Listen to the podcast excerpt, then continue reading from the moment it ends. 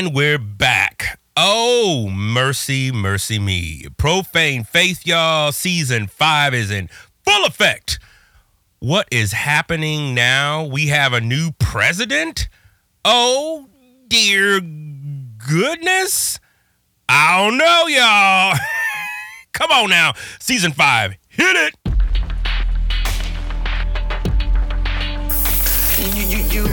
Give us a hard time for being white and being American and being in control. I did more for our black population than anybody other than Abraham Lincoln. Okay? And nobody's even close. If you have a problem figuring out whether you're for me or Trump, and you ain't black. It's our God, Jesus Christ, has turned the tables on you. Amen. Victory. I hear a sound of an abundance of rain. I hear a sound of victory. The Lord says it is done. I bet he can't wait to go home and be become a black man again. This is Profane Faith, a podcast that engages faith on the margins. Faith that has been labeled profane, nonconformist, and or out there. We'll be exploring the intersections of the sacred, secular, and profane to find God. We won't be trying to answer difficult questions. Rather, we'll be engaging them and asking better ones regarding faith, race, gender, and religion. I'm your host, Daniel White Hodge. All right, all right, all right, all right. Well, welcome back, y'all. Um, first and foremost, um, we made it through. We uh, we didn't have a, a full out civil war, so that was that was good. Um, a lot of stuff going on since I ended season four, and here we are, season five. Um, well, first, first and foremost, I, if you're listening, thank you so much. Um, I didn't do any real advertising this year. I've been, I want to explain that a little bit, just because I feel like I have been really on a love hate relationship, more hate uh, with social media. Um, I'm still banned from uh, uh, Twitter, my Twitter account. So if you've been trying to tag me and stuff, nothing has been getting through. So uh, I'm on like my fifth appeal. At this point, I've just been emailing just to Twitter about helpline and still getting no responses. I've filed a whole bunch of different, you know, appeals, but I have gotten no response. The one response I did get, and for those of you who don't know, um, so back in June, uh, it was on June 17th. Uh, there, well, there was this. It, this goes all the way back to when Lecrae was on the show with like this white racist pastor who talked about let's not talk about you know white privilege anymore. Let's call it a white blessing. And you know, a lot of us went in on Lecrae like, you know, what the hell, dude? Like, you still deferring to whiteness. Um, and then my good friend uh, and colleague, Dr. Chanequa Walker Barnes, had an amazing thread uh, and ended with like, "Hey, you know, if Lecrae wants to really learn more, here's my book." And my tweet back to that, tagging Lecrae, was like, "Hey, tell that Negro." And I said, I said Negro. I didn't say nigga or nigger, right? I said, tell that Negro uh, about my book too or something along those lines. But I said, Negro, tell that Negro to read my book too. And I posted the link to my uh, hostile gospel book on, on hip hop. And that got flagged for hate speech. All right. Uh, come to find out uh, from friends of mine and just colleagues that, you know, it was a lot of his followers, right, that reported that tweet and others that were, you know, criticizing Lecrae and reported it as hate speech. So, of course, the bots and the algorithms that run these things, because this isn't a person, um, at least in these days, I, I, would hope it's not a person, but you, then again, you never know, right? I mean, you know, reading this, because you think anybody with a, you know, any half a sense of a mind would um, look at that and be like, that's not hate speech, and look at it in context. But the algorithm, anyways, for whatever reason, it caught it and um, said it was hate speech. And I appealed the first time, then they responded and was like, nope, we looked at it again and it is hate speech. You violated our, our terms. And basically, the only option I have is to delete it and admit my guilt. Um, or to keep fighting. And so I chose to keep fighting. And so here I am. I still don't have access to my at Dan White Hodge um, Twitter account. So that's kind of in a nutshell with that.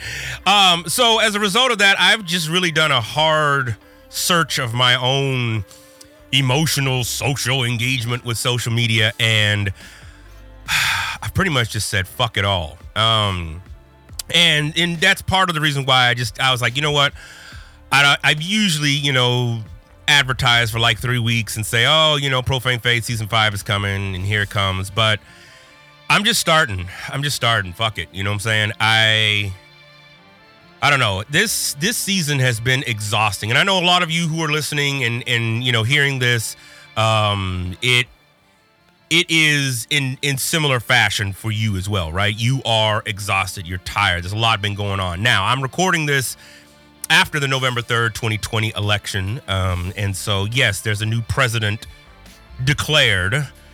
Um, I'll get to that in a second because I'm not. Yeah, I'll get to that in a second. But this whole season, right, the last four years, and now we add in COVID. It's just, it's, it's, there's a lot. There's a lot going on. Um, and I'm sure in each of your communities, as is in mine, uh, you know, there's a lot to contend with, right? And at least for my family and myself, you know, we're uh, all remote, and um, you know, here we are. We're we're in what seems to be just kind of an ongoing uh, tirade of madness. Um, so I don't know. I mean, my my thoughts on social media are this: one, I have yet to read a complete study um, that says how good uh, social media is. Um, and that's just you know in, in the research, right? Uh, that it it produces, and we know this, right? Depression, anxiety, angst, um, uh, you know, a fear. You know, it rises. You know, it, it puts things. You know, in, into you know when you have access to everything and anything, it becomes very difficult to figure out what is truth, what is actual, actual, factual. Um, I think what gets me the most about all of this is that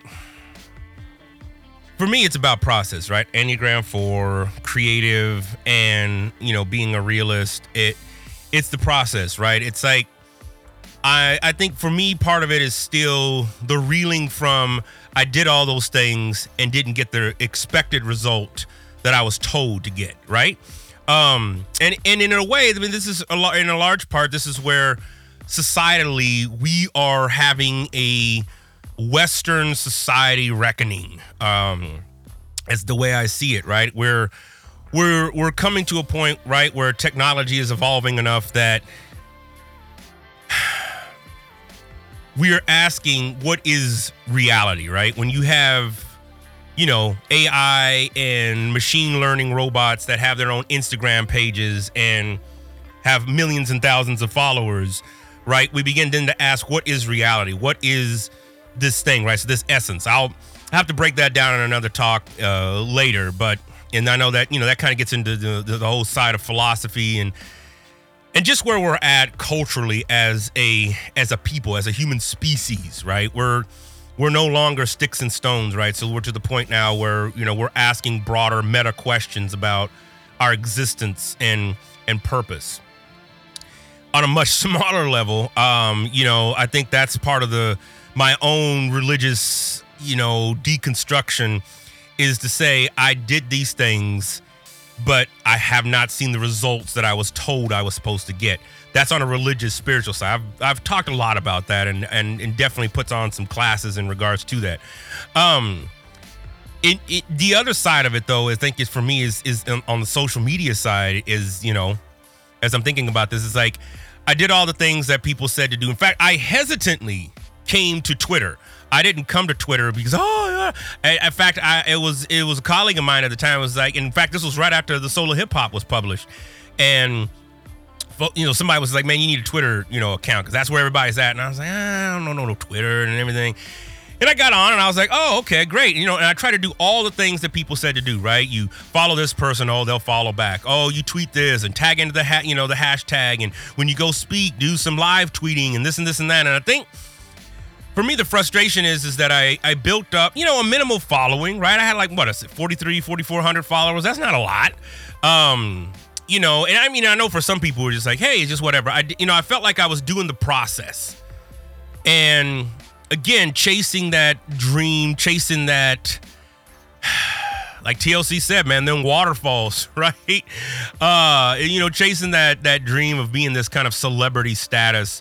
Um, I, I put in that work, right? And you know, so much so that you know, I, you, it was easy for me to get lost in the weeds of Twitter, and for it to be taken right? Like all my bookmarks, all my saved uh, tweets, and all my saved, uh, you know, everything, the, the entire account, I can't access it.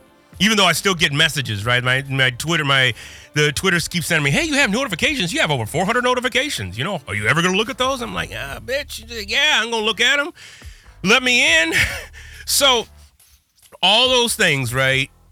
And then I look up, and like in an instant, it's gone. And I think that's just another pisser for me.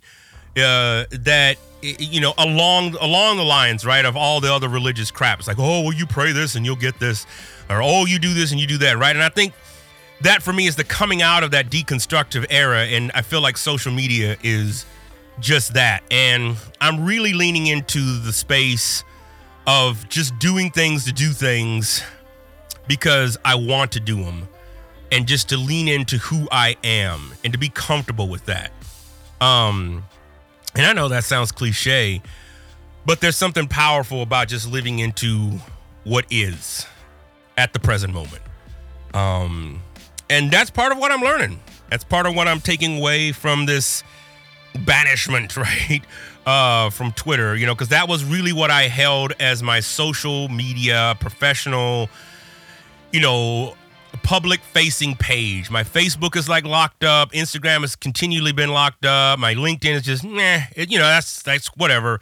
That's just nice for for people who want to feel you know connected that way can connect with me but you know and and and and i think that's the the rubber that's the rubber for me and not rubber like you know like, like rubber rubber you know the seal something but the rub for me is it is is the the fact that I did all this in, in, an instant it's just it's taken away. Because the reality is we don't own what I mean we we people of color we don't own any of these outlets. We don't own any of these spaces. Those are they're still white controlled. And I think that was another stark reality, right? It's like these rules which were designed, right, to to actually stop hate speech and to limit the amount of crap that's out there, you know, is attacking and holding back uh, other folks and stuff. You know, and then it's also a humbling thing. It's like, well, is your voice really all that? And I know I have a few fans, you know, so again, I'm not trying to bash myself, but again, I don't have millions of followers and I, you know, I don't have a national best-selling book. So it just is what it is. And I think just settling with that has been more of a realization, especially during this COVID era, uh, than I had thought it was. And so, yeah, that's kind of where that's at the, the, you know, I'm not again. I don't want to sound like a you know a technological luddite. I don't. I don't want to sound like somebody like just old or stuff. Even though I am getting older, um, I you know I think that social media there is you're right. There is some decency to it, and the fact that you know we can stay in contact and we can be connected. I can see certain family, although I don't necessarily always stay connected with family. Um, you know but the reality of it is is that where we're at right now there is no monitoring there's no filter system with the amount of data that we have access to. Now i'm not arguing for a socialist where complete communist where we have just blocks on everything. I'm not saying that. But it seems like we are just we are so attracted and i put myself in this we're attracted to drama. And so these months being off, and I still have my Instagram account, but that was always for like, you know, posting pictures of my cat and I don't I'll be honest, I'm gonna claim my age. I don't really understand Instagram, like, you know, how all the filters and crap work, and it it doesn't really make sense to me. It's not intuitive. Twitter made sense to me because he was like you were able to post, tag, do some live videos or whatever, and that was that. Facebook, I'm kind of huh, eh, it's like the old fogey place, right? And everybody wants to write a book about arguments, you know, citing no facts, and I'm just like, I, I don't, I don't have time for that crap. Um, but I get it's here to stay. So, right, the horse is out the barn, and um, you know, it's it's not coming back.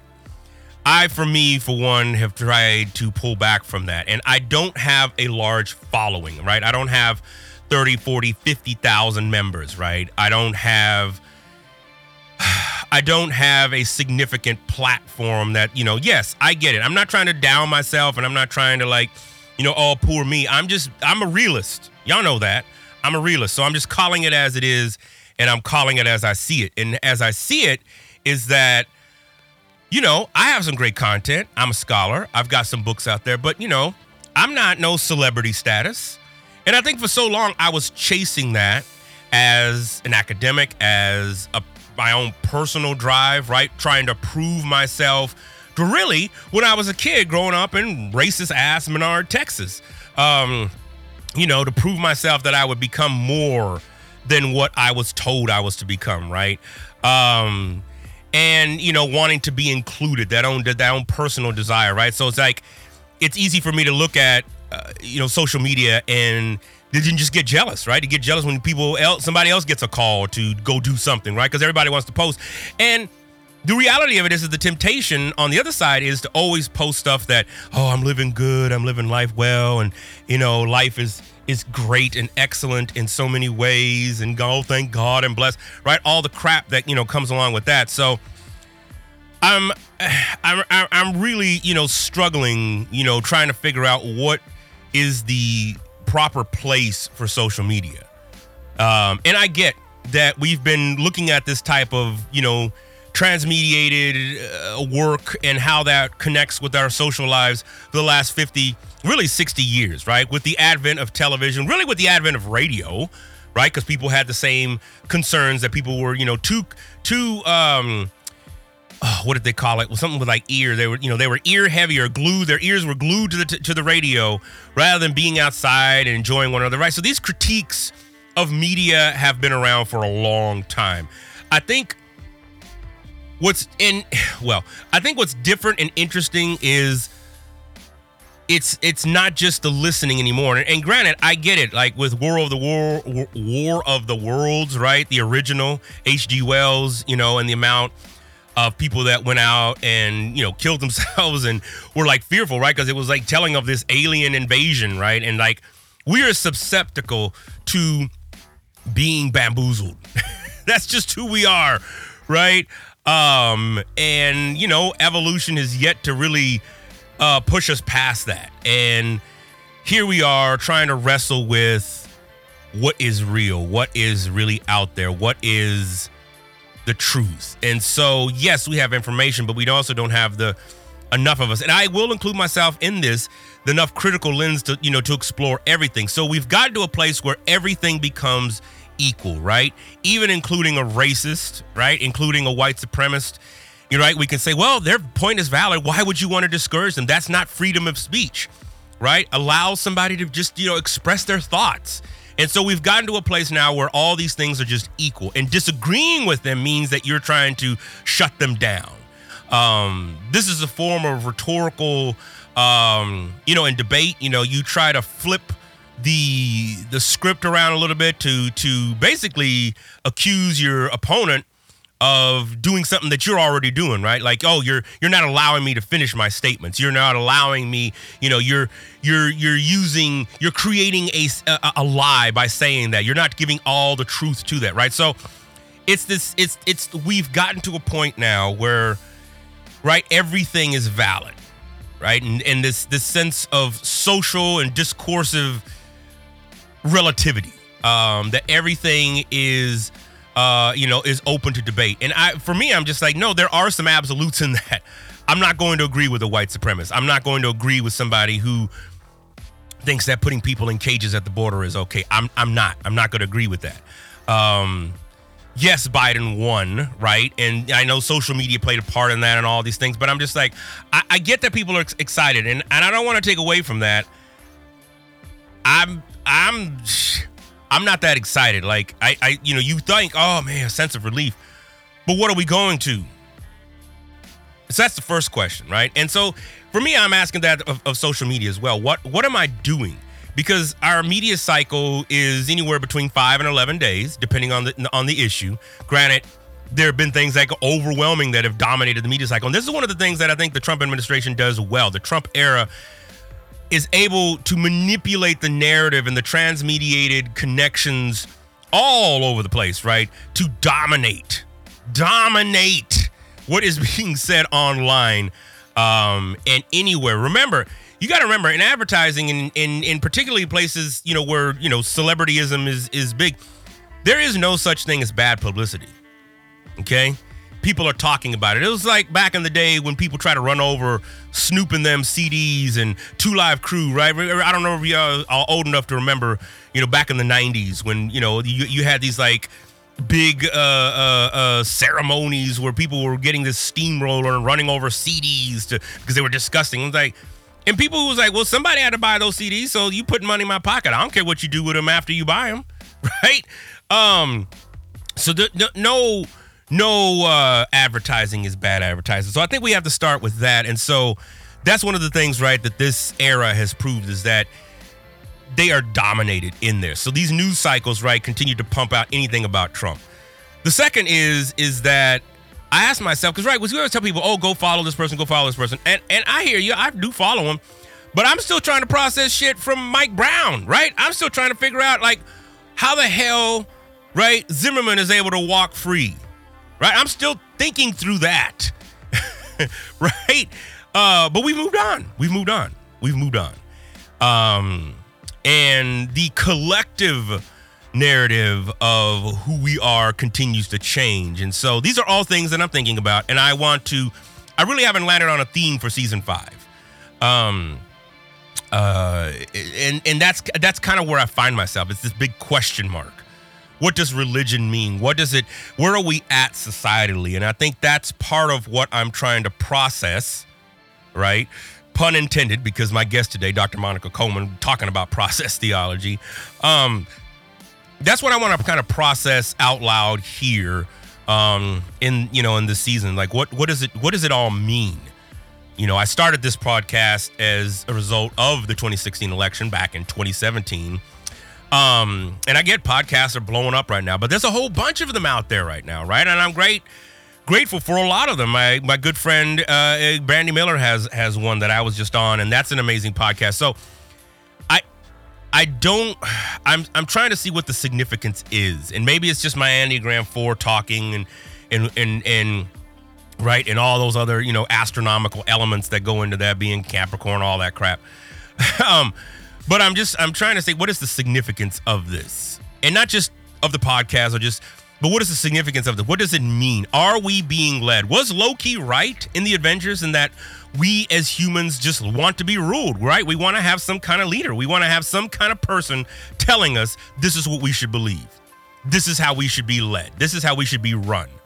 Um, you know and does it make sense that religion fits that? Because it it it, it grounds us in some sense of extra you know paranormal reality.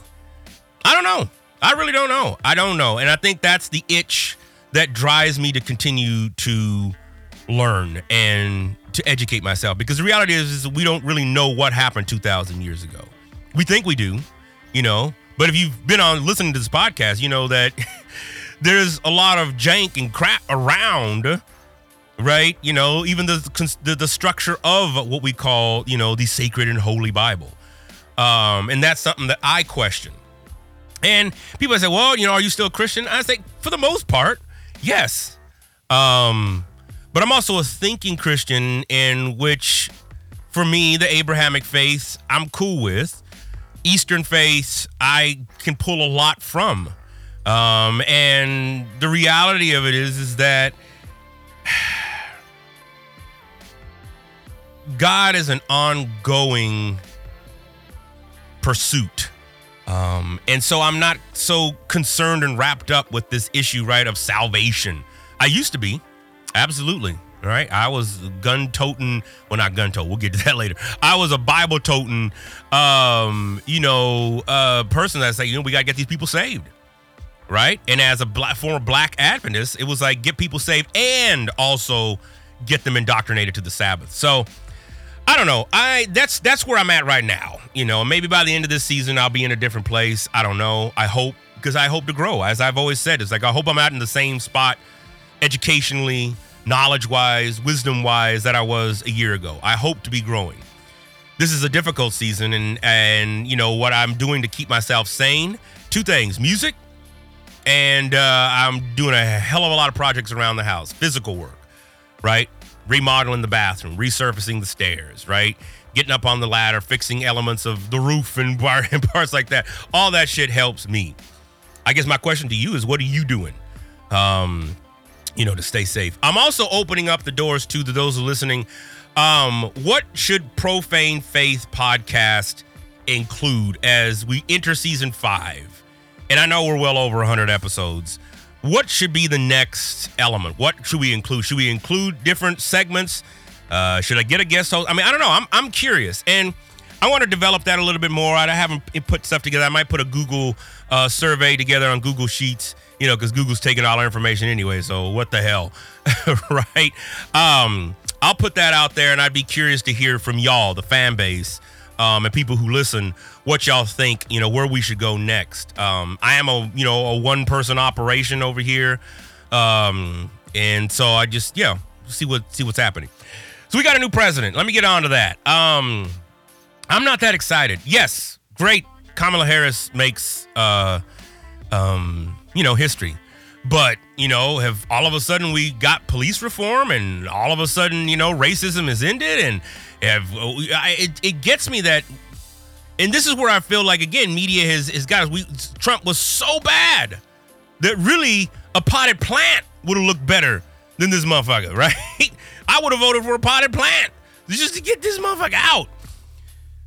Biden is not a strong candidate, right? There's a lot of stuff that I'm just like, dude, really? Right? And I mean, I eventually settled on on Elizabeth Warren because I feel like she had probably out of all of them, out of the candidates, was probably had the best agenda, um, and I just like her outlook in general. Um, but even so, I'm just like, I, I think it's time for a third party. I think Tupac was right back in the '90s when he was like, you know, I don't, I don't really get with Dems or the Republicans. Uh, we need a candidate that speaks for us, and when I mean us, black folk, people of color, that are that's actually going to take our issues seriously. And I don't necessarily think that that's in Biden. I'm not sure about Harris. I mean, I question, you know, her connection with the with the, you know, as being the top cop. So I, I, I celebrate, and at the same time, you know, by about uh, Harris, and I'm glad that you know Trump is out. Although you know he's going to wreak havoc until now, until January 20th. So expect that. COVID is still going strong. COVID ain't slowed down or none. So I don't. I, I'm just not that excited, y'all. I'm just gonna keep it real. Um, and I'm not ready to hop, hop over. I know, you know, I have some friends of mine who are hopping over to like the black libertarian side, and I'm not ready to do all that. Um, no, I don't think the election was wrought with, you know, was um, uh, fraud and all that stuff like that. No, I don't. You know, and at the end of the day, I can't be everywhere. No, none of us can be everywhere. I do think we've been hoodwinked as black folk in this country. We've been told, right, we got to vote for Democrats because they are somehow, you know, the better of them. But it's like I, we I've been voting, right, blue for damn near all the time that I've been able to vote, and I still don't see much change. And I guess I'm asking to the point now, and I know there's a lot of people who are asking it. What is the change? Right? Are we really going to really do police reform? Are we really going to look at a place like Minneapolis and say we're going to undo that? You know, because people get cold feet, right? It's like you got somebody, you know, who's a player, and all of a sudden they're like, "Oh, I'm in love, I'm in love, I'm in love," you know. But then it gets to the day of the uh of the wedding, and they're like, "Uh, uh oh, that means I can't go with these other people. It means I can't go." Oh hell nah, no. you know, and that's the way I feel like. Is like for me, like Minneapolis is like the case study. They start out with like, oh, we're gonna do police reform, we're cutting them out of schools, blah blah blah. And now it's like, well, I don't know. I mean, you know, we need the police and right. And we also know that you know white folks is, is who are in the police department have been involved with white supremacist groups for years, right? The New York Times is reporting this, right? I'm like, this is shit we've been knowing for a long time. We've been saying it. People were saying this shit in fucking rap music back in the 80s, but nobody wanted to pay attention. And now all of a sudden it's just like, oh my God, there are white supremacists in, in the police operations. I have a neighbor, a black neighbor who's a cop, former cop, okay, here in Chicago, and was just like, I, I had to get out. I had to get out. I had to get out because at the end of the day, I was seeing white officers who would enter you know the police force because they wanted to get back at black people. He said I felt like I could deal with them and and try to you know change their minds and blah blah blah. He said, but I was overwhelmed by the amount of folks who were coming in, white folks coming in, um, wanting to do ill harm to the black community. And the reason that and they're able to join the police force, right? Because it's legal. No different than Vietnam veterans who came back, right, from the war didn't really people didn't really know what post traumatic stress disorder was. They had given their their them a taste to kill, right? And several of them that I interviewed, you know, who said, "Look, I I I knew I had to go back to the war because I knew I, I, I when people pissed me off, I wanted to kill them, and I knew if I stayed here, I would go to jail.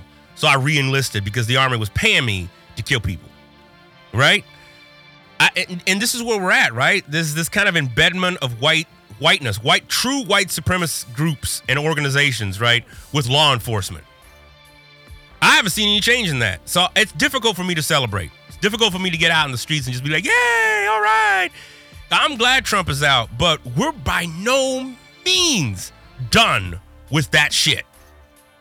Okay? no means done with white white white evangelicalism.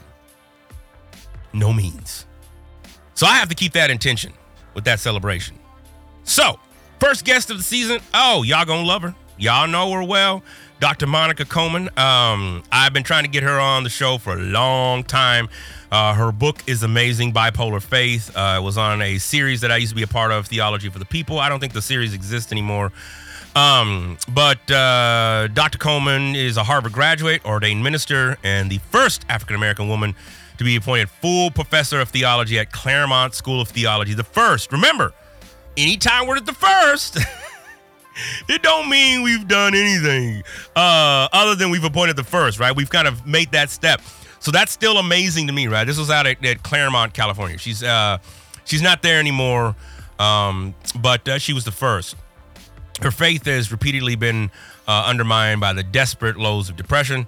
In a new memoir, uh, this bipolar faith, uh, Dr. Coleman reflects on the legacies of slavery, poverty, war, and alcoholism, and how these conditions uh, can mask a history of mental illness. Illness, excuse me. Uh, she currently teaches theology and African American uh, religions at Claremont. No, no, no, no. She's not at Claremont. Well, this is an old bio.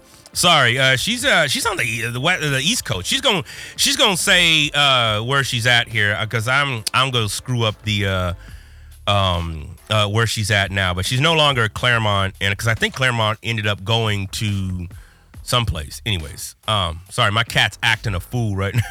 right in front of me. Hey, it wouldn't be Profane Faith, right? If there weren't animals in the studio with me right now. Dr. Coleman's a friend. Uh, more importantly, she's a friend and uh, colleague. I've admired her work. I admired who she is as a person, uh, as someone who is engaged with serious work. And I was so honored to finally get her on the show and to talk a little bit about just kind of where we're at as a society. Hope you enjoyed this interview and let's continue this dialogue, folks. All right? Enjoy it. Season five, Dr. Monica Coleman kicking us off. Check it out.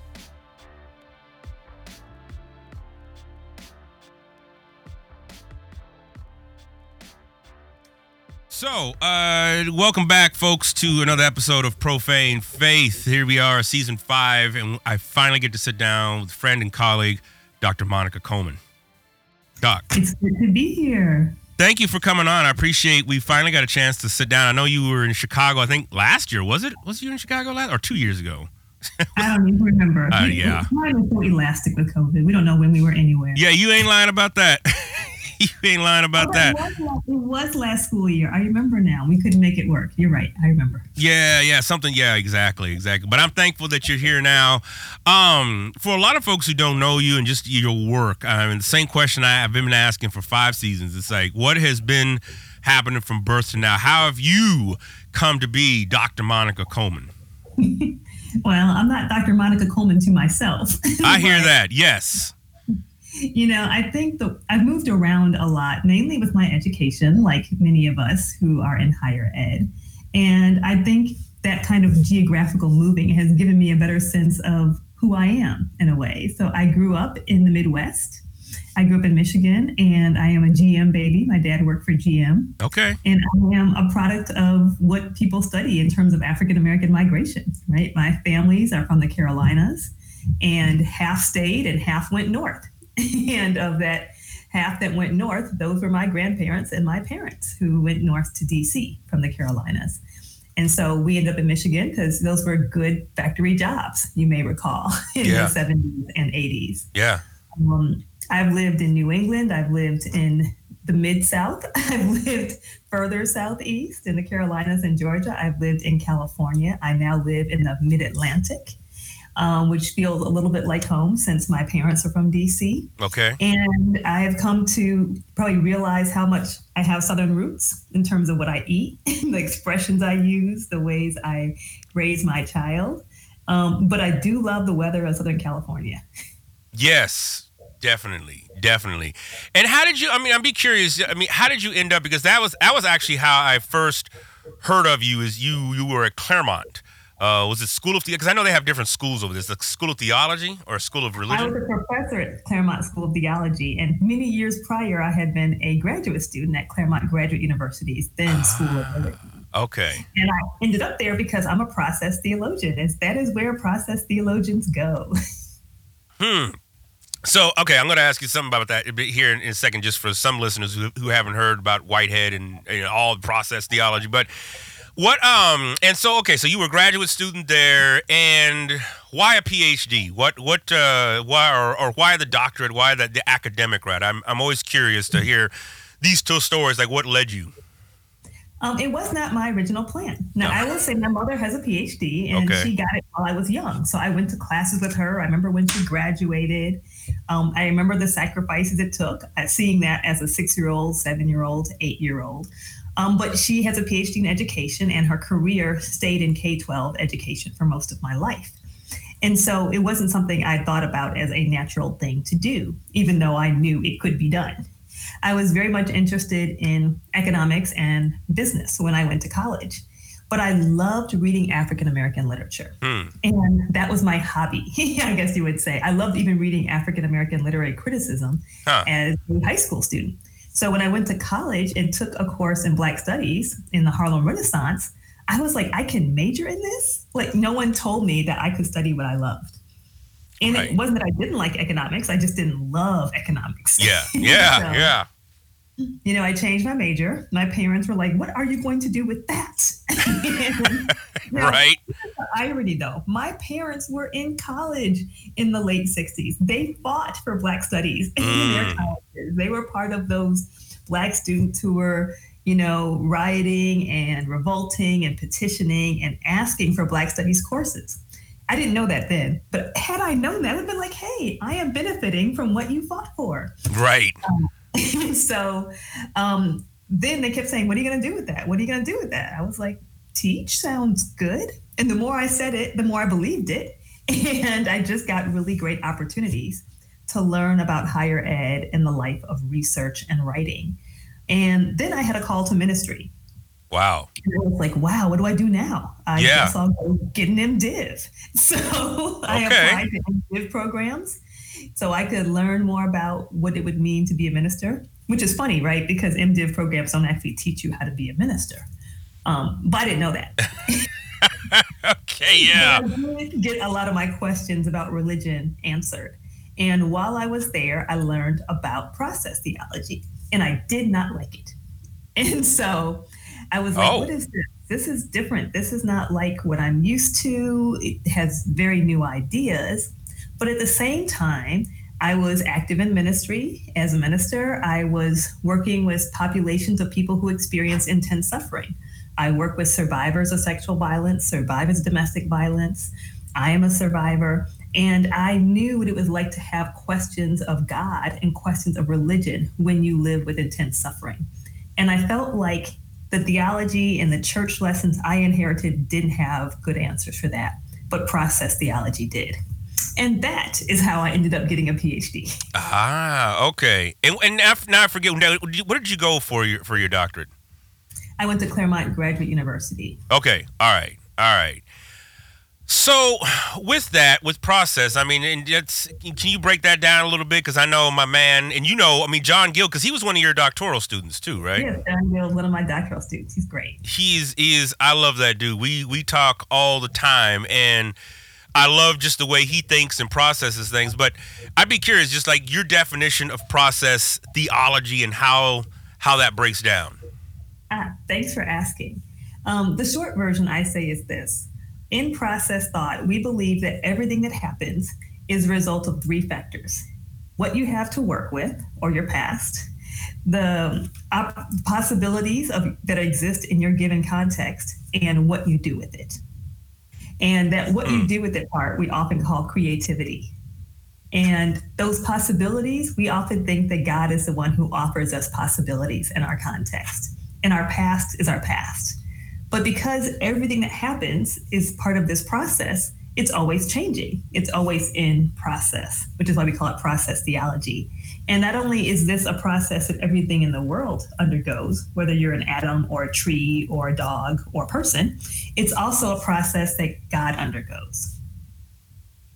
Wow.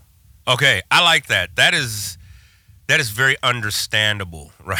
It's like, it's kind of like when my colleagues try to explain uh, um, calculus to me and like put it in layman's terms. I was like, oh, okay, that makes sense. Um, so how?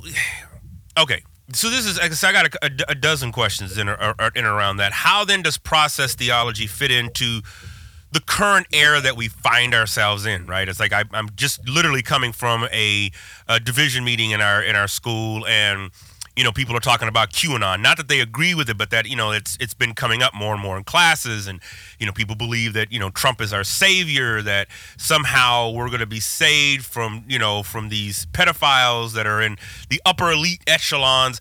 How does I mean? And that's just one end of it. I mean how how have you worked through some of those things and you know you, especially with your church background because weren't you part of i think ralph watkins told me that you were a part of the church was the ame church out in la yes uh, i am ordained ame like ralph watkins. Okay all right good old yes yes yes. So how does that how does, how does some of this fit into where we find ourselves today? Where um, we're at I now i answered the question for you. Um, well, one thing that process does really well was change. And I think everyone can agree that we can really feel change. Mm-hmm. In fact, process is very much rooted in that old idea that change is the only constant, right? That things are yeah. always changing. And so we very much affirm that. We're not pretending things aren't changing. we don't try and say it's going to be okay. It's just, it is what it is. Change is the core of life. Um, some would even say God is change. And it's not so much that one worships change, but that we understand that this may be one of the highest and most fundamental elements that we experience in the world. And so I think as we're in this season of great political protest, you might say, globally, even, as we are in a season where we can feel some of the big and abrupt changes that a global pandemic has brought to our lives, people feel like, wow, I don't know how good I am at navigating change. And I would love to have a faith that responds to the fact that we're all trying to figure out how to adapt and how to change and how to be creative in the midst of that. And so process theology really speaks directly to that. Wow. That's good. I like that. That is, you know, that that puts it on point. I like that. And and and in what are some of the ways that process? I'd be curious, just that some of the, you know, a couple ways that the process theology speaks to that, especially with kind of the societal, cultural, religious, right? People feel like, oh my gosh, you know, um, I'm voting, you know, Republican. I mean, this and these. I'm talking about like black folks. I'm not even talking about white folks. I'm talking about like black folks who say I'm voting for Trump because he's done a lot for the church. Um, you know, because we're in a war against Christianity and you know. Fuller Theological Seminary, right? Uh, they, you know, they just had that. I'm sure you heard about that, right? The the the, the lawsuit that they it you know landed in their favor because you know student was they expelled a student for having a same sex uh, marriage, and uh, that's those students sued them and lost. Uh, and you know, in, in, some of the communiques, I get some of those communiques, and they're like pretty happy about that because they're like, hey, this is a win for religious freedom, and you know, the state can't take away our rights to practice what we truly believe theologically. How does how, how, does yeah how does process theology engage with with some of these areas? I'm I'd be very curious. Well, it's a big question. Yes. Um, so let me give one example. Because process theology believes our agency is real, right? Remember, I mentioned that we have we're working with what the past gives us, yeah, what's possible, and what we do with it. That what we do with that part is our agency, and it also reminds us that there's also the past we have to work with, which can sometimes be very powerful, but is not determined. And so I think one of the great things it tells us is that we have agency, is that we can vote things up, we can vote things down if we're looking at politics. We can choose to move in a different direction than the past has given us, or we can choose to perpetuate and lift up the best of what the past has offered to us. Um, but these are decisions, but they're not made in a bubble because this happens with everyone. And process is also known as what we call a relational theology. It's a deeply relational theology. So we are always reminded that what happens in other parts of the world with other people, with other families affect us. That we're not just these kind of radical individuals making decisions for ourselves, but that we're affected by what other people do. And what we do also has an impact in the world. And that God is the one who offers us possibilities. And so this is where we can see, imagine new things happening. Wow, I can't imagine how it could be any different from the past. And sometimes there are possibilities we can see, and sometimes God offers us possibilities of things we didn't even know were possible. Um, but because this is kind of the core of what process is interested in, there are things that process doesn't do. It's not as interested in drawing lines about who is in and who is out, or who is in God's favor, or who's not in God's favor, because we believe that God is within everyone and within every process. Again, whether you're a tree or a quark or a person or a dog. Now, as people, we find people more interesting, but God really is in everything on a very, very deep, almost molecular level. Hmm. Yeah, that's I, I like that. You said quarks. I'm assuming you're referring to quarks, atoms, and all that good stuff. Yeah, like those little bits of energy that are even smaller than electrons. Right? Yes. All right. See, this is this, this is what I'm talking about. This I love this. Um, it really enforces that God is a spirit, right? So God really is in all of us, which is a pretty core tenet for a lot of Christians and those coming from Jewish traditions as well, right? That God breathes God's breath into us, that God is in us, that God is with us. So we affirm some of these things that are pretty fundamental to many religious people, but we believe is not just special for people. we think that this is true for all of creation because all of it is God is a part of all of us. This is good. Um, so let me ask this: As a black woman um, in in higher ed, how how have you survived? How have you navigated classrooms? Um, yeah, I'd, I'd be yeah be curious to hear about that. My first name is Monica, Dr. Coleman if you're nasty, right? Um, okay, I'm gonna use that one. Okay, all right. I mean, I say that jokingly, but really, yeah. I mean, that's one way I've navigated classrooms is I do have a level of formality when I teach. I tell students they may call me Dr. Coleman or Professor Coleman, and I will call them by some preferred uh, title. Sometimes it's Mr., Ms., Je, or Reverend, right? Depending mm-hmm. on who I'm teaching. Um, and then by their last name, so that we are offering each other the same level of respect.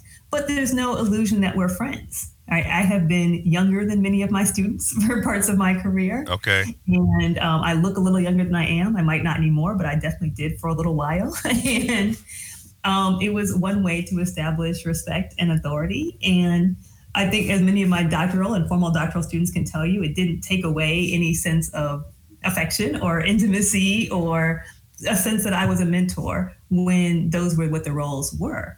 But ultimately, we weren't friends or peers until they had PhDs as well. Ultimately, I was still grading and evaluating. And so that would probably be one of the major ways in the classroom that I have maintained that level of respect and I think a good sense of humor. I caught students one day, they were mocking me, not just me, all faculty. it was a student event and they were kind of doing these imitations of faculty. And they did one of me, and it was so funny because it was so true.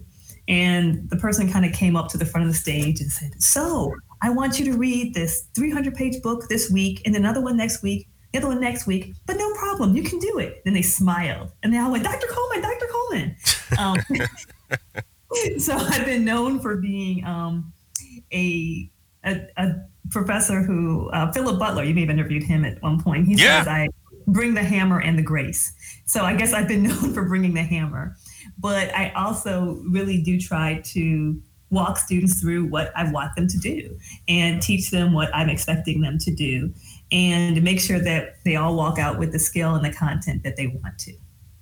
I love that. I love that. And I, you know, I'm sure knowing who you are, you wouldn't admit it, but I, I have just the the whispers and the rumors around as I we've attended AAR, uh, which I've talked about extensively on my show here about just my connections with that. I, you know, I, I mean, AAR is not perfect, but it's for me, it's been a, a networking savior for myself and career and everything. But you know, you are going down as one of the greats, as one of the great you know theologians and and how does this or does it not how does it connect with womanism and uh, feminism uh, black feminism i mean how does some of these things with particularly race overlap for you um, yes, yes, and yes. I mean, I teach in an Africana Studies department now, right? My first degree was in African American Studies. So for me, in many ways, Black Studies is my home in terms of um, my first higher ed pedagogical experience and in terms of what I would learn even when I was in junior high and high school and the things that my parents exposed me to.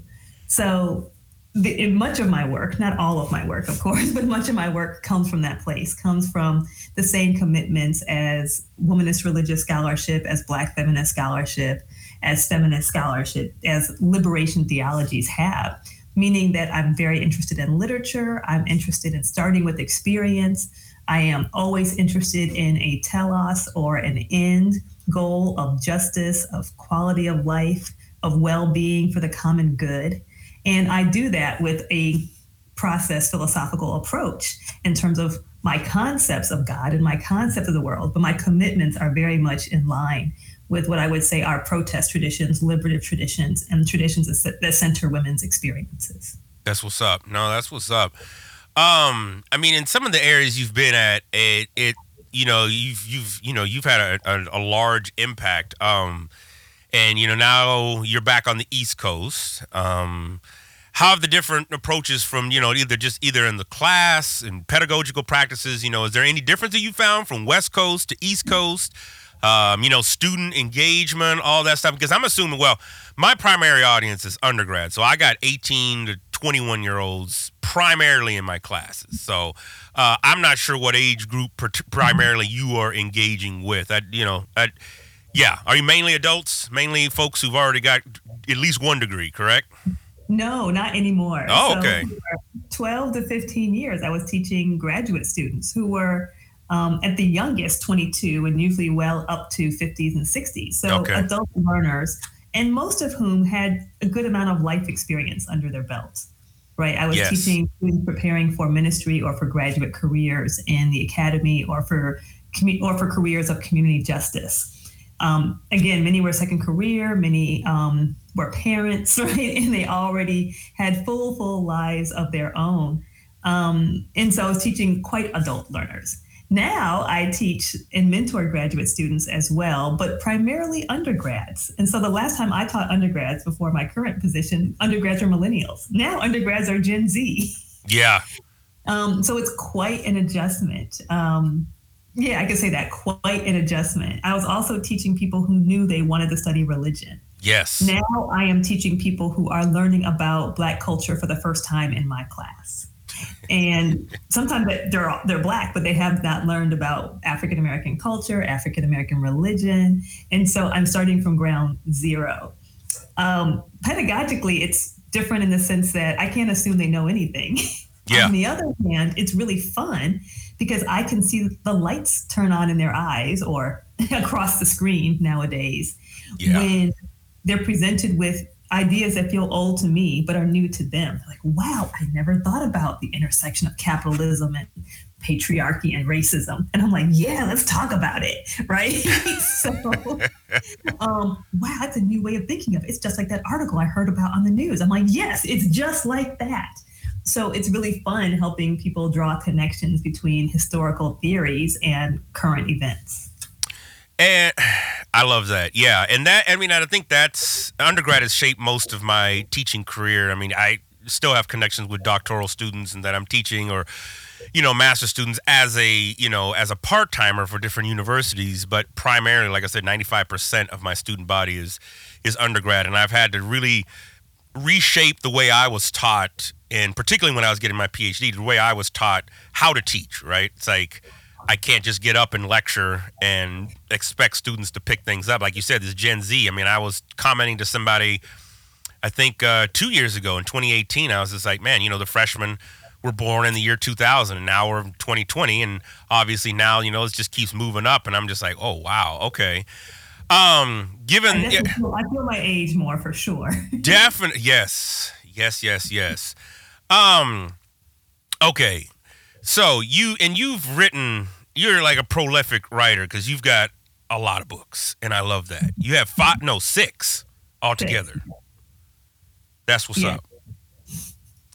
Um, bipolar faith, I think, is, and I've quoted you. I actually uh, cite you in a couple of my own, uh, uh, a couple of my own works as well, uh, particularly as your, your your take on postmodernism. But I definitely want to talk about bipolar faith. Like, what what was the genesis behind that? Um, how was that? Because that was a powerful book. It came out on a publisher that uh, I had the fortune of sitting uh, on as an editorial board member. I don't even think that line even exists anymore, but right. you're you're there. You've broken it down, and yeah, what was what was that for for you to to write a book like this? Um, well, thank you for asking. I, I, would say, in some ways, it was both a lifeline and trying to fill a gap. Hmm. You know, you go to these workshops on personal and professional development, and they ask you if you were to die tomorrow, what would be the one thing you haven't done or wish you had done more of? And most people are in there saying, Oh, I wish I'd worked less and spent more time with my family or different things. And I'm like, No, my family gets plenty of time, you know? Yeah. And, but for me, it was, Wow, I haven't written this book. Like I knew there was a particular story that I felt called to tell and I hadn't told it. Um, I did not know would come out like bipolar faith though. so okay. I that bipolar faith was my attempt of telling three different stories. I wanted to always tell a story that felt like a black girl story. Um, so that was still important to me that it read like a Gen X black girl story. Um, and by in, in, my particular case, black meaning a descendant of the U.S. slavery system, and then it kind of had those cultural markers that shaped me and shaped my people, right? Um, but I also wanted to do a kind of spiritual autobiography that told the story of how I became a minister and how I wrestled with faith and how I lost faith and how I found it again. And I wanted to do what used to be called, and we still sometimes call a memoir of madness, or tell a hmm. story about mental health that hadn't been told. Because almost all the memoirs were written by white people. Right. And people who didn't have any faith connection. And I would read them and be perplexed or feel really outside of that experience. And so I wanted to write about what it's like to live with depressive conditions. And in my case, a bipolar depressive condition that felt black and that had faith in it. Wow. I, and I think, I mean, it's a powerful story, and particularly, you know, sharing aspects of mental health because I, in, at least for me, and in, in, my experience, in particularly within the Black community, you know, we we don't talk about that a lot. I mean, um, sure, you may say, "Oh, I'm sad today" or whatever, or you know, jokingly, but "Oh, that was so depressing." Um, but I think this was a, a, a way of really just engaging, you know, what this what what this looks like and how that connects. I'd be interested. You said lost faith and refaith. What was that process like for for you? What was that process of losing it, and then what you know what essentially brought you back? Because I feel, and I asked that for, for, for several reasons. The, really, the primary one, selfishly, I'm you know, trying to process a lot of this myself. I, in in retrospect, as I I, I should have just went to Claremont and worked with you when I was doing my PhD. Um, but uh, I but I'm also you know some of the research that I do now, looking primarily at you know uh, black youth or young adults, really 18 to 28, and one of the things that I get back a lot is you know, I the church just doesn't fit me. I don't, I you know, there's you know, there's the you know, it's kind of the old saying, right? It's like what what has God done for us lately? And so I'd be curious, like from your perspective, what was that process like for you to lose faith? What was were there any moments that you're like, okay, that's it? And then and then vice versa. Was there any moments where you're just like, okay, or was it a gradual? I don't know. What what say you? Um, thanks for asking. Um, I grew up in Black church experiences, uh, yeah. Baptist only churches. I was a part of Campus Crusade for Christ in college, so I have ah. that kind of evangelical background. Okay. And I would say, I would want everybody to know, especially young people, but really everybody. Like, there's this thing that people don't tell you, and that is that losing faith is part of the spiritual journey. Ooh. We tell this story Ooh. as if like we're supposed to keep the faith, and losing faith is this bad thing. And that's just not how it is. And everyone who's lived long enough knows that. Yeah. right? Yeah. That, but instead of thinking like, oh, this bad thing happened to me and I had no resources for it, I wish we would say losing faith is part of the spiritual journey. Tillich talks about this wonderfully in his book Dynamics of Faith, where he talks about doubt as being an indication that we take faith seriously. Um, and I wish I had been exposed to that as a young person because I did have doubts and I did have questions. And I didn't really know what to do with them or where to take them because my religious communities weren't set up in a way that let me ask those questions. And so I lost faith, like many people do, during experiences of suffering. When my grandmother died, I was like, hey, I don't know about you, God. Um, when I became a survivor of sexual violence, I also had a major crisis of faith.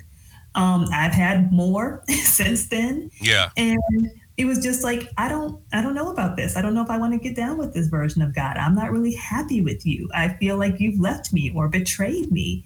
And so i'm going to turn in another direction towards something else that might make sense or towards nothing and i think when we turn towards nothing we feel that emptiness Yeah. as compared to saying that this is part of what happens because we grow and we evolve and we change and we experience hard things because we're human not because anything's wrong with us, but because we're human. And so you're going to lose faith, but you'll find it again. And you're going to lose faith again, and you'll find it again. And you won't find the faith you lost, you'll find another faith, a deeper, different, differently textured faith. But it can still be found again. I don't know how to find it. I can't tell people, like, here's the roadmap for it. but Yeah. I can say that I think that if you believe you'll find it again, that helps. If you find a community of other people who are questioning, asking, raging, and looking, that helps. If you have sources of joy and you lean into them, that helps. And the faith will find you.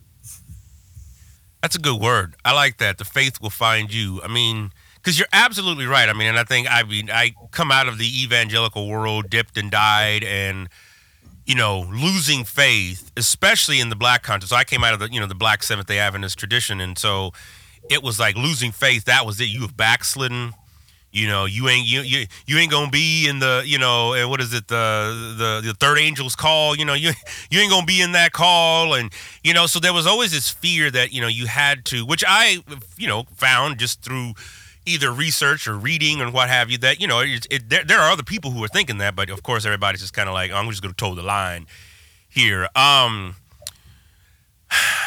in this day and age where you know we're learning more and more about different aspects of you know you talk about quarks well i mean how has science particularly when you think about quantum you know quantum theory and uh, aspects of interdimensional. You know, you think about Dyson spheres and you know, type one, type two, type three civilizations.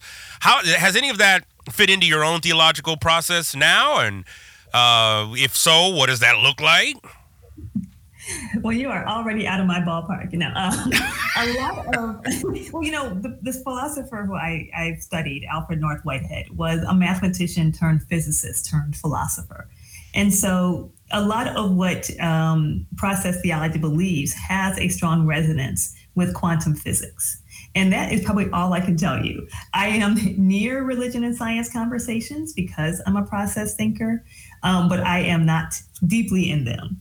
But I can say that I, because we think about our experiences as experiences and as energy events, because we believe that energy doesn't die. I think those things are consonant with quantum physics. Because we don't think that our experiences are the totality of experience. So, what happens on the earth or in the world or in the sphere in which I'm in doesn't mean that's all that's happening, in the, right? That God is well a part of other things besides my own experience. That we have a lot of consonance and resonance with quantum theory. I can also say that I think for me, I really moved in the direction of looking at science fiction. Hmm. And a lot of that has to do with my interest in creativity and imagination and the ways in which Black women who write science fiction, which we also call Afrofuturism, right, you know, often include religion in their imaginings of the world. And I think that's fun and cool. And so I've been studying and teaching Octavia Butler for years. Um, right now, Tananarive Due and I have um, free webinars we've been doing about Octavia Butler giving us a parable for today's pandemic. And that's been really fun. And I've got to interact with some great writers and thinkers and artists who I see tons of resonance between this vision of God as change that Octavia Butler writes about and what process theology teaches. I like that. I like that a lot. I mean, I think, yeah, Octavia Butler for sure. I mean, I think Afrofuturism, right, you know, paints some very interesting pictures, right, in regards to, you know, what the, the future looks like. Um, this is good. I, I like that. And so nuancing even back to um, I love the, the the press sheet that you have, you know, for bipolar faith. You know, and the five questions, right? Is how does bipolar faith fill the void? What do you think? You know, why? What do you think we have? Uh, what do you think we have overlooked about uh, how Black women in the United States live and manage with depression? Um, how, you know, how is how is this book? I mean, I love the reviews. How is this book written received in the academy and some of the circles? I know you speak a lot. Um, how have folks, you know, resonated? With that uh, in you know in regards to faith and just depression and you know just you know you being open and sharing your own experience well you know you write a book out there and it's like taking your life and throwing it against a wall and seeing what happens yeah. and so you know you just never know it's been received really well actually um, I meant it as just a book for people to read. I really wanted to share that I believe that the major medical narrative about depression is incomplete and that the ways in which we live with mental health challenges are complicated. The ways in which we get them are complicated. And that was really a big message for me in saying that it's a combination of, you know, poverty and war and hmm. um, addiction and history, right? That all the and brain chemistry, right? All these things kind of come together, and you can't just isolate them and say, "Oh, here's the issue," right? But no, we we've long as a people lived with and navigated difficulty and trauma, and I just kind of wanted to share that with whomever wanted to read it. And my main audience was, I think, people of faith. My um, book tour was largely in Black churches around the country. So when people teach it in their class, I'm still blown away by that. I, I, didn't expect it, I didn't imagine it, but I'm really delighted.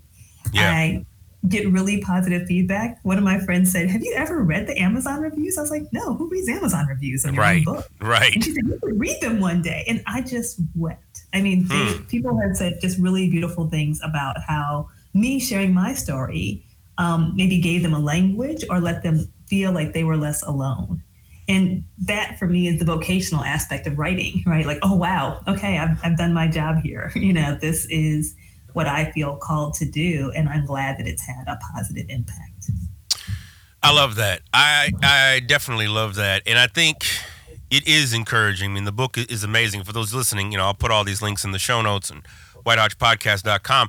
But I, I, I'm also curious how you've been navigating some of the, you know, the time that we're in. I mean, for me, at least, you know, we went on lockdown here in Chicago, or at least Illinois, the state, um, in March. I think it was the, in fact, it was the first week, I believe, because that was when our spring break was. And I remember leaving the office and thinking, you know, I might not be coming back here because it was just all this talk about, you know, uh, you know, we're gonna, you know, do remote online learning. I thought, ah, we'll see what's up. And then sure enough, you know, it never came back. And so I, I heard from that, you know, just a lot of things. And I know struggled from, you know, with my own just depression. I think we were three weeks in, and I just felt this sense of you know having struggled with depression myself. Um, I was like, I need to you know reach back out to my therapist, and you know we've been meeting every other week since, and and whatnot. So, have you navigated some of this you know this time of just kind of fluctuating? It's an election year, all the madness going on with that. RBG dies, and now you know we're looking at you know a third nomination. I mean, all these kind of you know societal things, and then just not even to mention, you know, whatever is happening locally, right? And that George Floyd, you know, kind of just took, you know there was a lot going on with that you know especially here in you know in chicago so have you you know dealt with some of that and and dealt with just some of the own you know mental health concerns that have come up for that well, I think it's fair to say that on a mental health level, this year kind of sucks for everybody. yeah. Right? like yeah. 2020 a year that just bites. Um, that's the most non-profane way I can think of saying it. Um, and I think a large part of it is even if you haven't experienced depression before, we are social people. Like that's what it means to be human. And so to have what is now a fairly prolonged season of social distance, of not being in community, of it not being legal or safe and or safe to gather in ways that are meaningful for us, those are things that sustain us.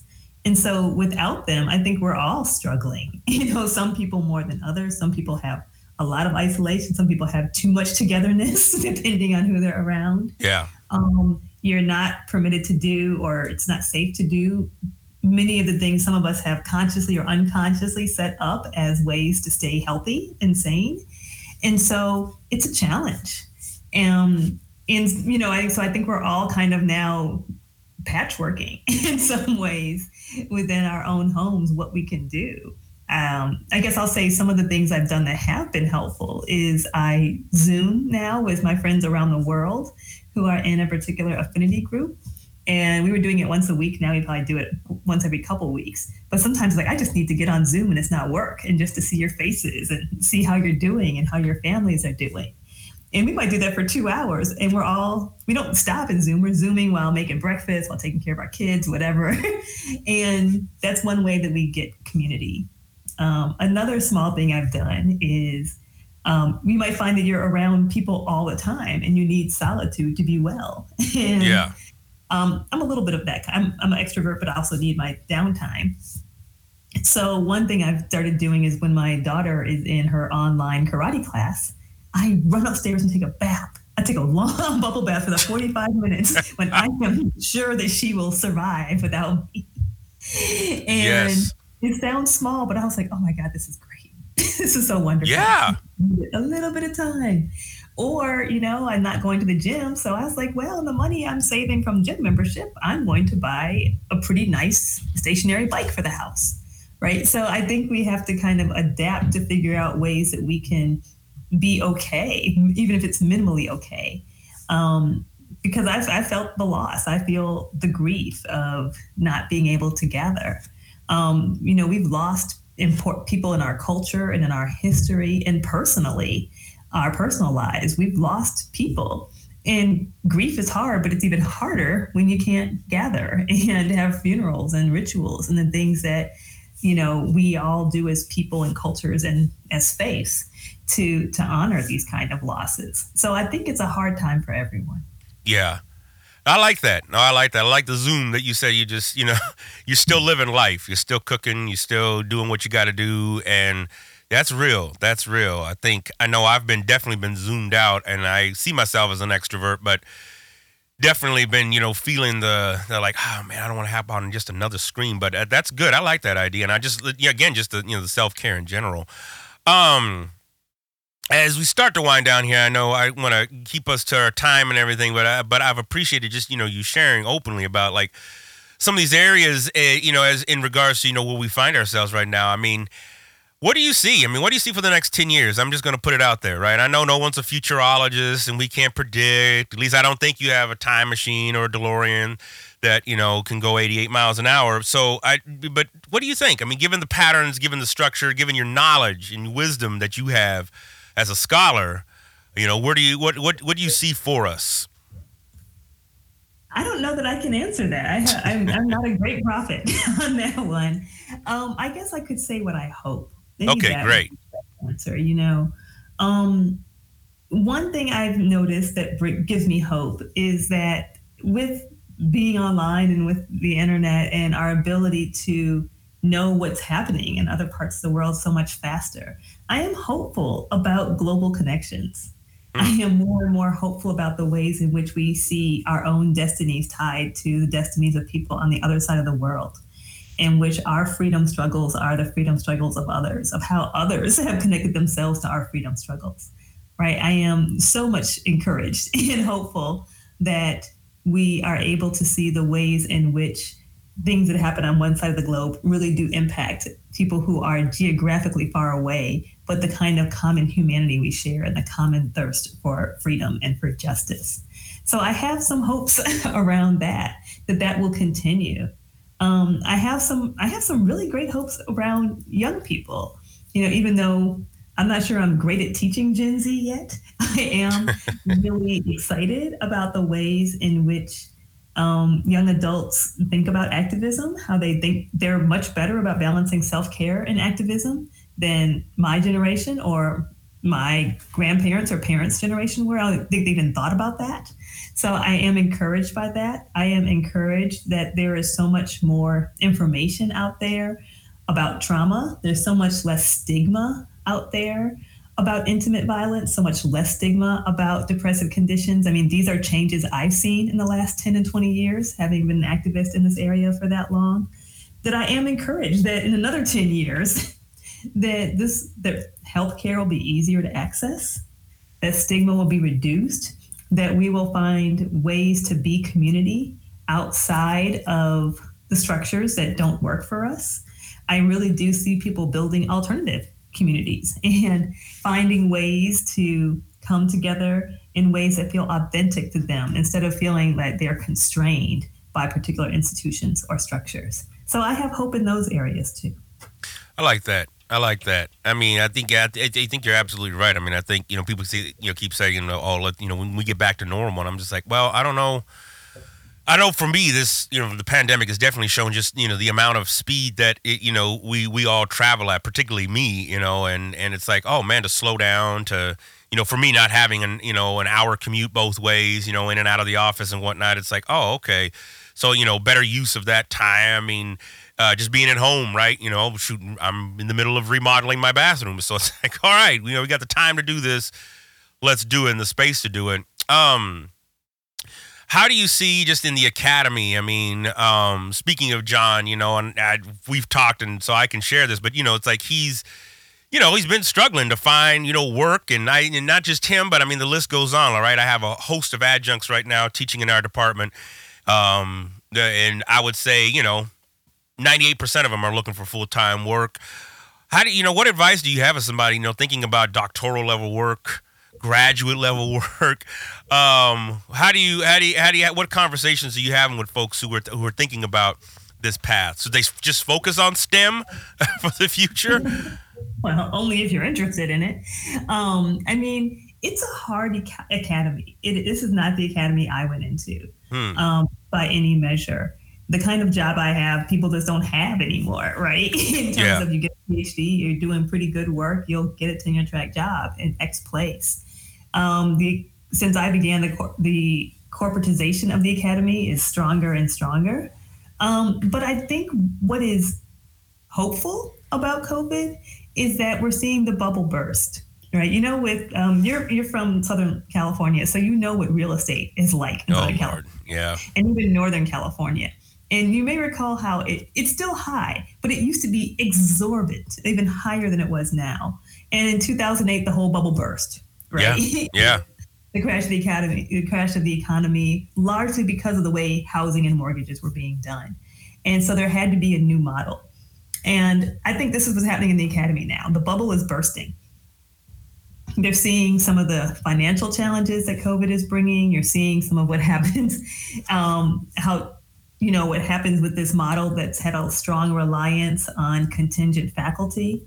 And a new model will emerge. I don't know what that new model is going to be, but I think some kind of new model will emerge. I mean, I think unfortunately some schools will close because they haven't had the economic base to survive um, COVID.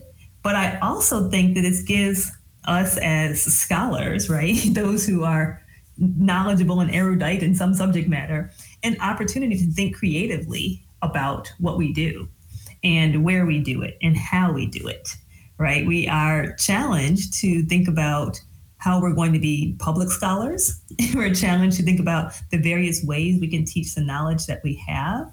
Um, I hope we begin to challenge even more so. I mean, there are now at this point at least blocks and for some institutions even unions for contingent faculty to make sure that if you're going to go this model everybody still has rights and still Yeah. has Yeah. some measure of protection so um, i think that we're going to see a little bit more of a unionization around contingent faculty um, and which of course then undercuts the whole reason why universities depend on contingent faculty so hopefully that will lead to less dependence on on contingent faculty.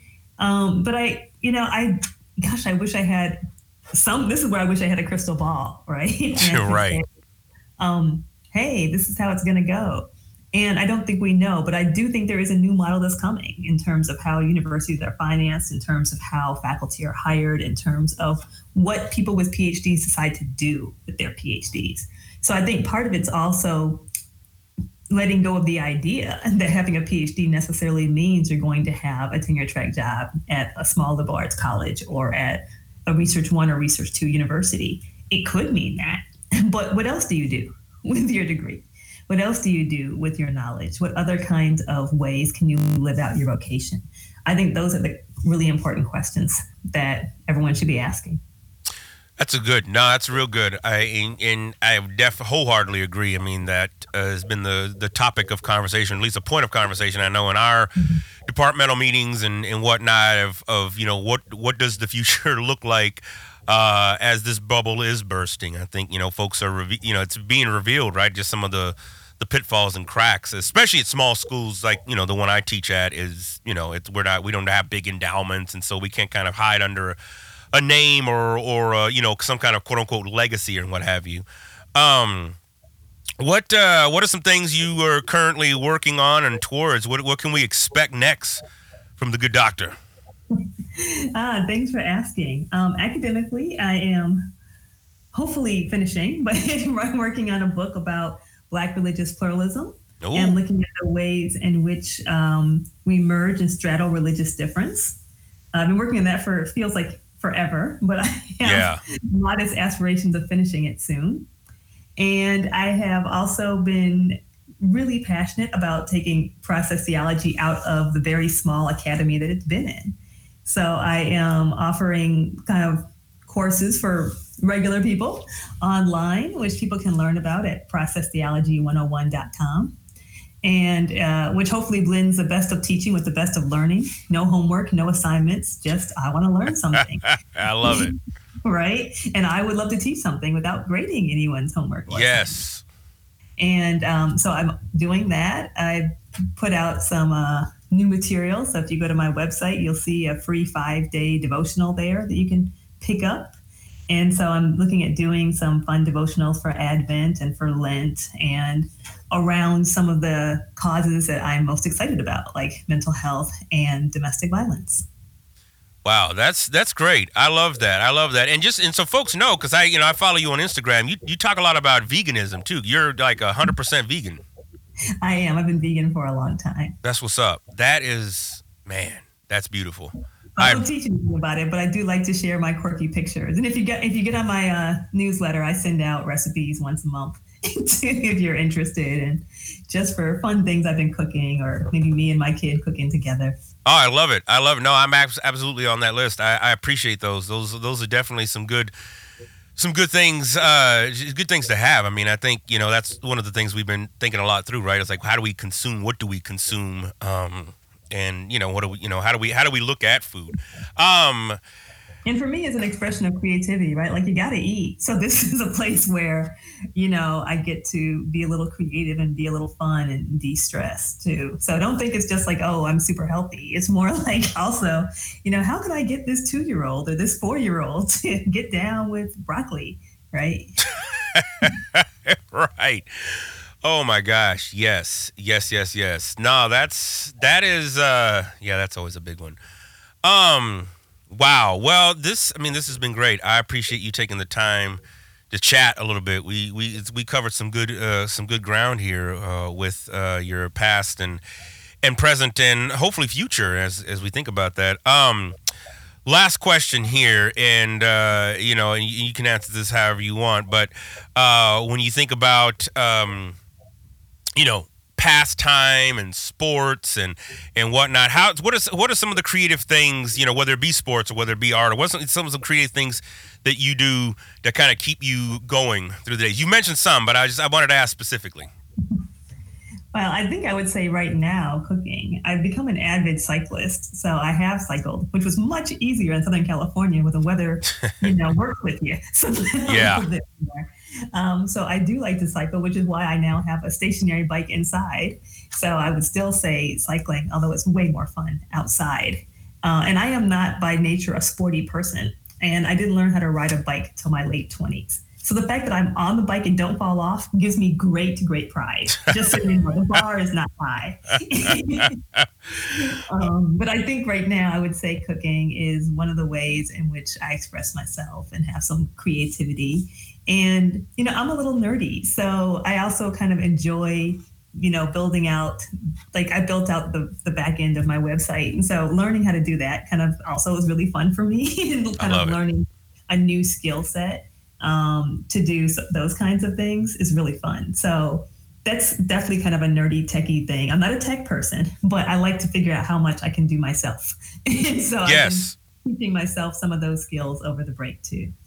I love that. Yes, no, absolutely. I yes, I like to fashion myself like that. I host everything. I have my own, you know, do you know work with PHPs and HTML and all that stuff. So yeah, it, exactly. And if I I found that the stuff that I can't figure out, the, you know, the the help center has been you know relatively helpful when there's issues that come up. Well, thank you so much, Monica. Where can folks find you at? They want to, you know, bring you out and get you that nice uh, honorarium, or you know, virtually and whatnot. Where where where could they hook you up at? You can always find me at monicaacoleman.com. And you can find me on all social media Twitter, Instagram, Facebook at Rev Dr. Monica, and Pinterest at Rev Dr. Monica if you want to get to the vegan recipes. Oh, look at that. Pinterest. I didn't know about Pinterest. Okay, I got to check that one out. I just started on Pinterest, so I didn't know what it well, was. No, you're not really the target audience for Pinterest, so don't feel bad. Hey, that's right. I certainly am not. Definitely am not. Oh my gosh. Well, thank you so much for taking the time out today. Um, when this next book comes out, we got to get you back on because I definitely want to get into that because that just sounds amazing. Uh, I would love to come back. I can't wait to have it done. I can say, hey, let's come back and talk about it. Yes, yes. No, that's the truth. I've got an edited volume that I'm trying to get out right now. And whew, yes. All right. I know. edited volumes are, God, I, they're, they're a gift to the Academy. Yes, yes, it is. It is. It is a labor of love, just trying to organize all that and keep it in line. And oh yes, oh yes. Yeah, but it feels. I mean, I worked so hard on my anthologies. I literally can't remember when they came out. Like, I have to like literally Google myself to see what year they came out because it's you work hard on them, you send them to the publisher, you're like, oh, thank God it's over, right? And then you can't remember anything else. like what? Okay, this is, I know I know you got to go, or whatever. But I, how did how did Harvard help you? I mean, how have you networked? I guess that's another. That, I've always just I just like people, particularly folks who've got a groove going. And how have you networked to get you know some of these connections? I mean, like having Cornel West endorse bipolar faith. well, I mean, I went to Harvard undergrad, so that that helps, right? Okay. Um, and you know, I didn't actually even know where Harvard was when I applied. I just was like, "It's Harvard. Let's apply. See if I get in." And I got in. I was like, wow, where's Harvard? Right. so I, I, really, and it turned out I, I went and had a great time. And, you know, a lot of my classmates are now my friends. And um, so I guess there's a level of connection there. We're all just, you know, 16, 17, 18, 19 year old college students. And then we grow up and we do stuff. So I guess there's always that level of networking, but you don't call it networking, you call it friendship, right? Yeah. You call it people I know. Um, so I think if you network just trying to network, um, it doesn't go so well. But if you really care about relationships, and maybe that's the minister side of me, right? The religious leader side of me, I actually like forming and developing relationships with different people. Um, then you know you're happy to do things for your friends, and your friends are happy to do things for you, and be supported as much as you can. I hear that. No, that's what's up. That's what's up. And I just asked. You know, at some point you just throw it out. You know, you say, "How did I get an endorsement?" You know, I asked, and all that people can do is say no, but they might say yes. So I, I also I think have to have that kind of boldness or courage to, you know, ask for some things you want and see how it goes. And for what it's worth, people should know, I get lots of no's. like I ask for plenty of things and don't you know, get the answer you want, but you can't get a yes unless you ask. Yeah. Yeah, no, totally, totally, totally. No, abso- absolutely. That's the, that's the old, that's the old adage, right? You have not because you ask not. So that's that's that's true. And when you ask, you ask them this. That's right. and you're gonna quote scripture. there you go. There you go. Oh man, well, it's been a pleasure talking with you. Um, blessings on what you're doing and, and the work that you are putting out. This is this is great. Thank you. It's been a joy talking with you. I'm glad we were able to make this happen.